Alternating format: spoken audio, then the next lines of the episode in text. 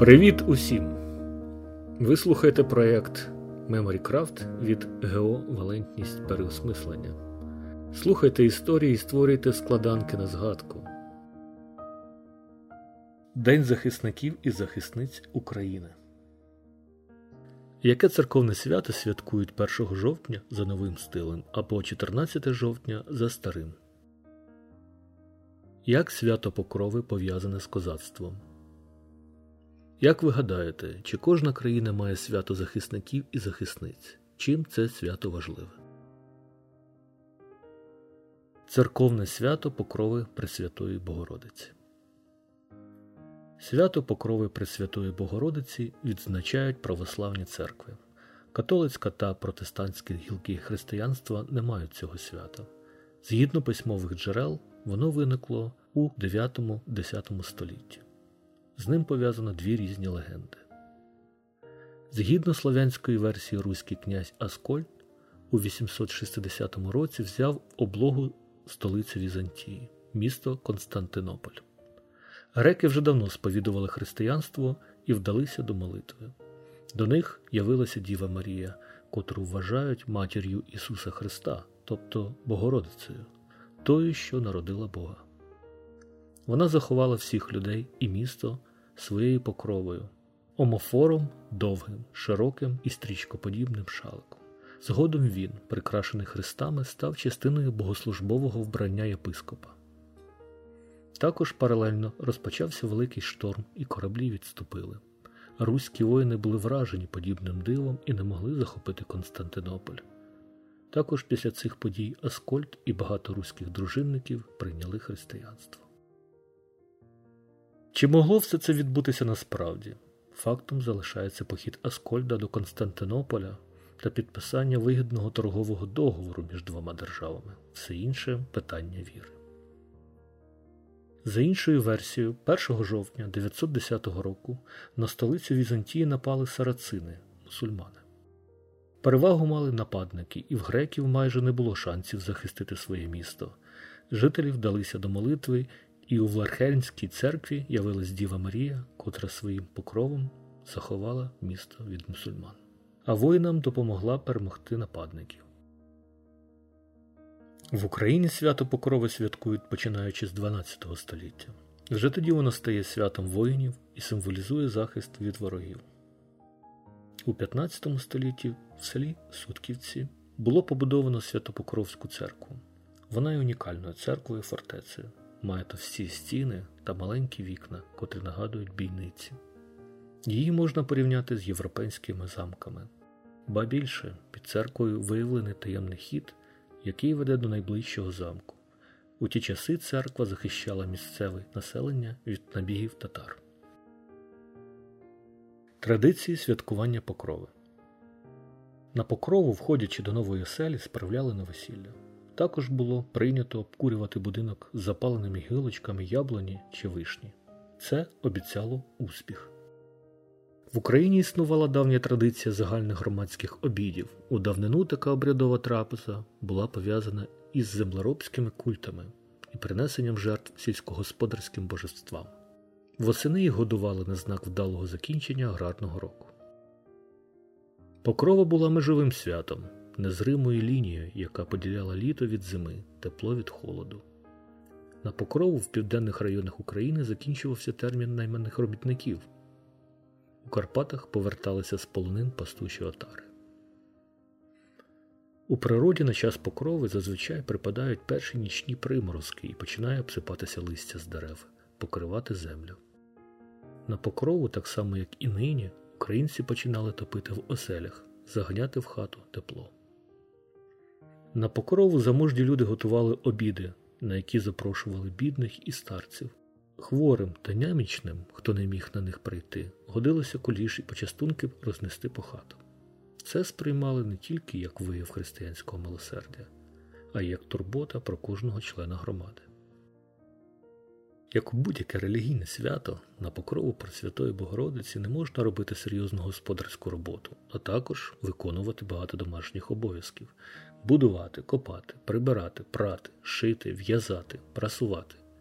У свято покрови не можна лихословити, лаятися з людьми, вживати алкогольні напої, бажано навіть не готувати великої вечері. Народні прикмети на покрову. Яка дівчина раніше за всіх у храмі цього дня свічку Богородиці поставить, та й найшвидше заміж вийде. Незаміжнім дівчатам цього дня було прийнято ходити з хусткою на голові, покровом, який символізував допомогу Богородиці в пошуках нареченого. Весілля в день покрови до міцного шлюбу. Яка погода на покрову, така й узимку буде. Журавлі відлетіли до настання свята, взимку буде холодно, після нього тепло. Козаки і свято Покрови Пресвятої Богородиці. Наразі невідомо, коли свято Покрови перетворилося на культове в козаків. Українські воїни сповідували християнство, і їх можна називати захисниками православної віри, адже вони захищали українців від upливу католиків і мусульман.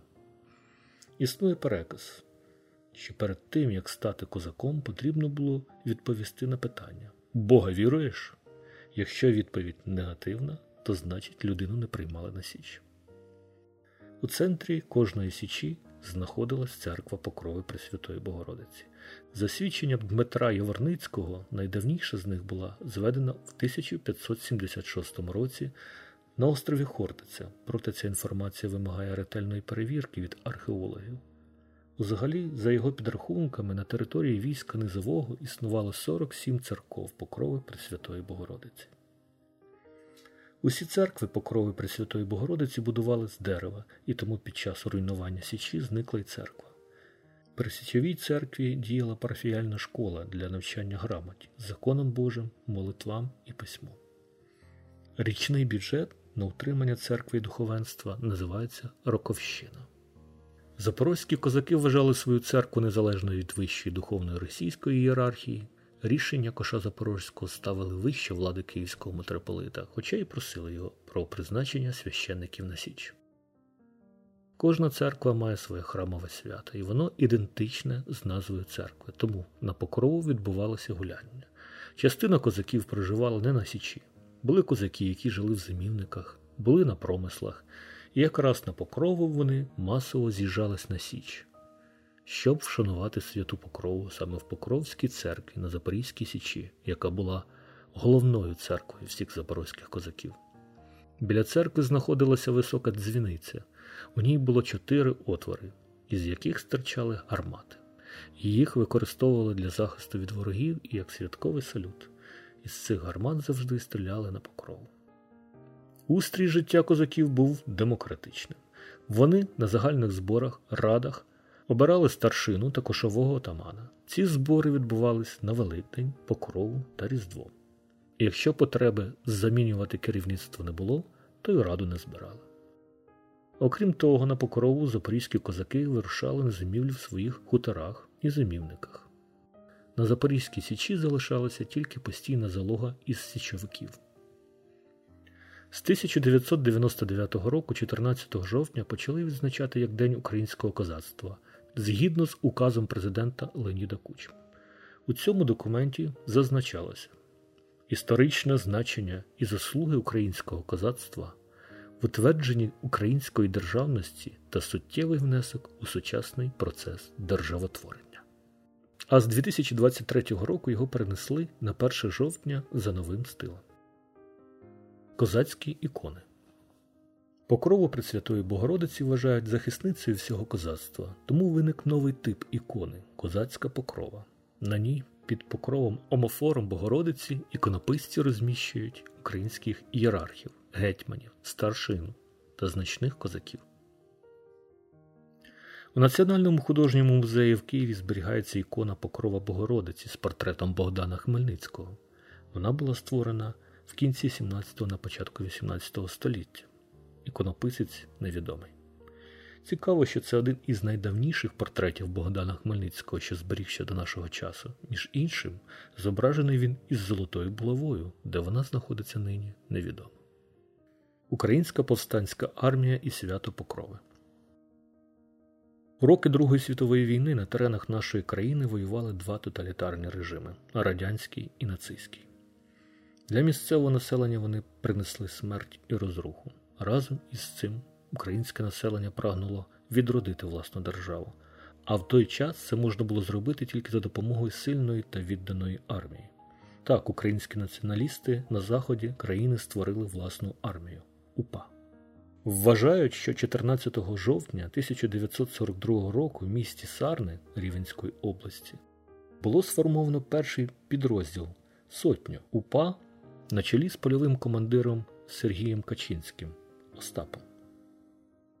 УПА формувалася за принципом регулярної армії, мала головний військовий штаб і штаби військово-територіальних одиниць, офіцерські школи, власну систему звань і нагород. Через лави УПА прийшло понад 100 тисяч осіб. За участь у повстанському русі, а також за підтримку його учасників у СРСР репресували понад півмільйона осіб. УПА діяла в Україні до вересня 1949 року, після чого була реорганізована узброєне підпілля, діяльність якого тривала до початку 1960-х років. Протягом усього періоду німецької окупації українських територій УПА вела боротьбу проти Німеччини. Крім того, весь період свого існування повстанська армія вважала своїм ворогом і СРСР як державу, винну в масових політичних репресіях в Україні, організації голодомору і депортації населення.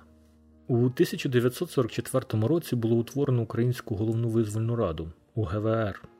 Вона виконувала роль уряду і займалася політичними питаннями, тоді як УПА продовжували збройну боротьбу.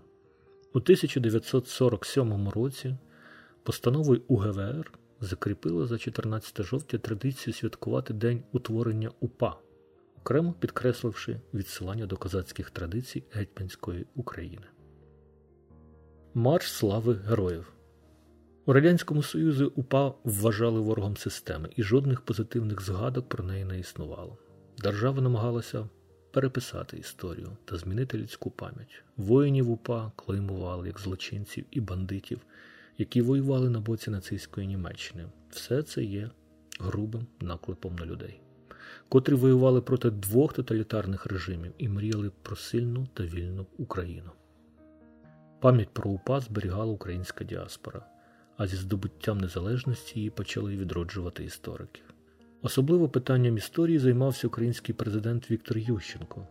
У 2006 році він підписав указ, який передбачає всебічне і об'єктивне вивчення та висвітлення діяльності ОУН УПА та інших організацій національно-визвольного руху, ініціював законопроект про надання статусу ветеранів воїнам ОУН УПА. Фактично, із цього року, 14 жовтня, стає Днем УПА. Ще із 2005 року в Києві небайдужі громадяни організовують Марш Слави Героїв. Він присвячений усім воїнам-борцям за незалежну Україну, насамперед воїнам УПА, і самі ветерани долучалися до цієї ходи. Взагалі, до 2014 року ходу називали Марш УПА.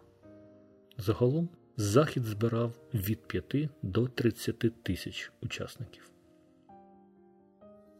День захисника та захисниці України. Радянський Союз розпався в 1991 році, та в Україні до 2014 року святкували 23 лютого День Радянської армії. Фактично, це було застаріле і проросійське свято, і з початком війни 2014 року його скасували. Натомість було прийнято рішення про створення нового свята Дня захисника та захисниці України. Його вирішили відзначати на покрову Пресвятої Богородиці. Таким чином було підкреслено історичний зв'язок сучасних українців із Руською державою, козацтвом та воїнами УПА. Зважаючи на війну Росії проти України, нам потрібно відроджувати козацьку славу та більше згадувати про воїнів УПА. Українці мають вивчати власну історію без імперських міфів і перекручень. І з кожним роком свято Покрови набуває нових рис, і ми з вами є свідками відродження давніх українських традицій. Саме так в одному дні поєдналося релігійне свято, День козацтва, День УПА та всіх захисників і захисниць України.